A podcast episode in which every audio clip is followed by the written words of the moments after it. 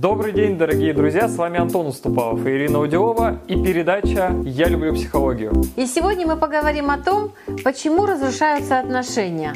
Поговорим с вами о добрых намерениях. И вы наверняка знаете поговорку, что добрыми намерениями дорога в ад выслана. И мы всегда предполагаем о том, что для другого человека хорошо. И исходя из своих ценностей, из своих взглядов, из своего опыта, мы часто совершенно забываем о том, что у другого человека свой багаж, свой опыт, свои чувства. И настолько увлекаемся своим видением, что вот прям пропихиваем, да, навязываем, диктуем то, что ему будет хорошо, чтобы он это обязательно сделал. И наверняка вы сами испытывали этот протест, когда вам пытались помочь в той ситуации, в которой вы и не просили об этом. Вы сами были целью этих добрых намерений. И чаще всего отношения портятся, потому что другой человек, в свою очередь, испытывает давление. Например, в моей жизни была ситуация, когда я помогла сестре поступить в институт. Я написала за нее сочинение. Мы с ней были очень похожи в юности. И это привело к тому, что на самом деле это было мое желание больше, чем ее. И после второго курса она бросила этот институт. Я даже сейчас вспомнить не могу, как он назывался.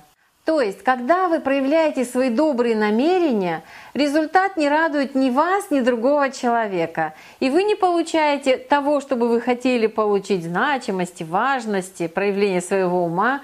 И другой человек, потому что это не его желание, это не его истинная цель и он тоже разочарован. И чаще всего даже отношения портятся. И если вы замечали в своей жизни, что вы используете добрые намерения... Почему мы ими пользуемся, хотя видим, что отношения не улучшаются?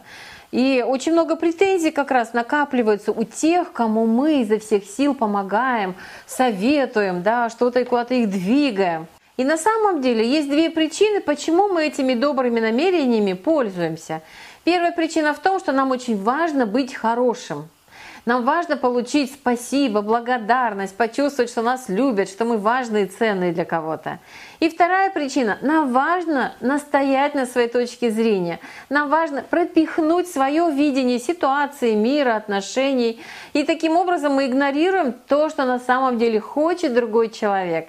Мы на это не успеваем посмотреть. Мы настолько увлечены своим видением, желанием настоять на своем и пропихнуть это для другого человека. И также эта привычка причинять добро другим людям перешла нам по наследству от наших родителей. И родители очень часто навязывают детям какие-то решения. Да? И вспомните своих родителей, как они упорно продвигали какие-то свои ценности, свои взгляды. Ну, я не знаю, про деньги, например. Нежели богато, нечего и начинать. Да? И вот такие крылатые фразы, которые они просто навязывали нам и ограничивали нас. А дальше мы продолжили делать, совершать эти добрые намерения в отношении своих партнеров.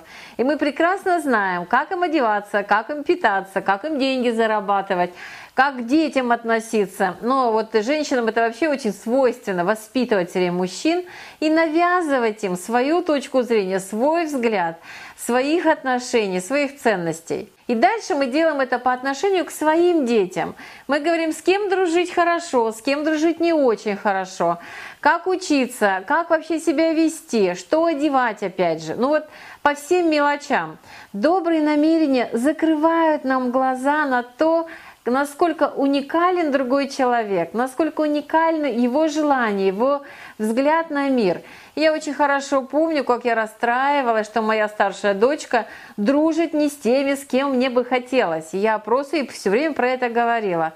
И как она себя чувствовала, можно только предположить. И вам очень важно тоже сейчас вспомнить, а в отношении кого вы применяете эти добрые намерения, на кого вы оказываете давление, прямо давите, продавливаете свою точку зрения, свое видение ситуации. Но на самом деле добрые намерения это даже очень-очень хороший навык, который нам может пригодиться в жизни – что же вместо них делать или каким образом их проявлять, чтобы приносить пользу себе и другим людям? Если вы замечаете за собой, что вы легко включаетесь в другого человека в жизнь, интересуетесь этим, то у вас точно есть хорошо развитый как мы называем, социальный интерес.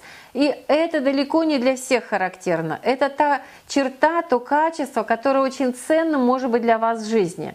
Вы можете сделать это своей профессии, пойти консультировать, помогать людям решать их сложные ситуации. И осваивая эту профессию, вы научитесь, как это делать максимально полезно. И в процессе освоения новой профессии вы узнаете не только, как помогать другим людям, но и также, как сделать так, чтобы ваши отношения только укреплялись. Вместо того, чтобы навязывать свои советы, мнения своим близким, своим коллегам, своим партнерам. Сделайте это своей профессией и делайте это профессионально с максимальной пользой для другого человека. Это будет выгодно и вам, и вашим близким, и тем людям, кому вы будете помогать. Именно таким образом вы сможете не разрушать отношения, не давить на своих близких, не портить себе жизнь и своим родным, окружающим, а направить эту энергию в очень конструктивное, эффективное русло. И вы будете счастливы сами, и вы будете очень полезны другим. И если вы хотите освоить консультирование профессионально, то внизу под этим видео скачайте книгу «Консультирую богатей». Будьте вдохновленными и до встречи на следующей неделе. И нажмите «Нравится», подписывайтесь на обновления, перешлите данное видеоурок своим друзьям и до встречи на следующей неделе. Thank you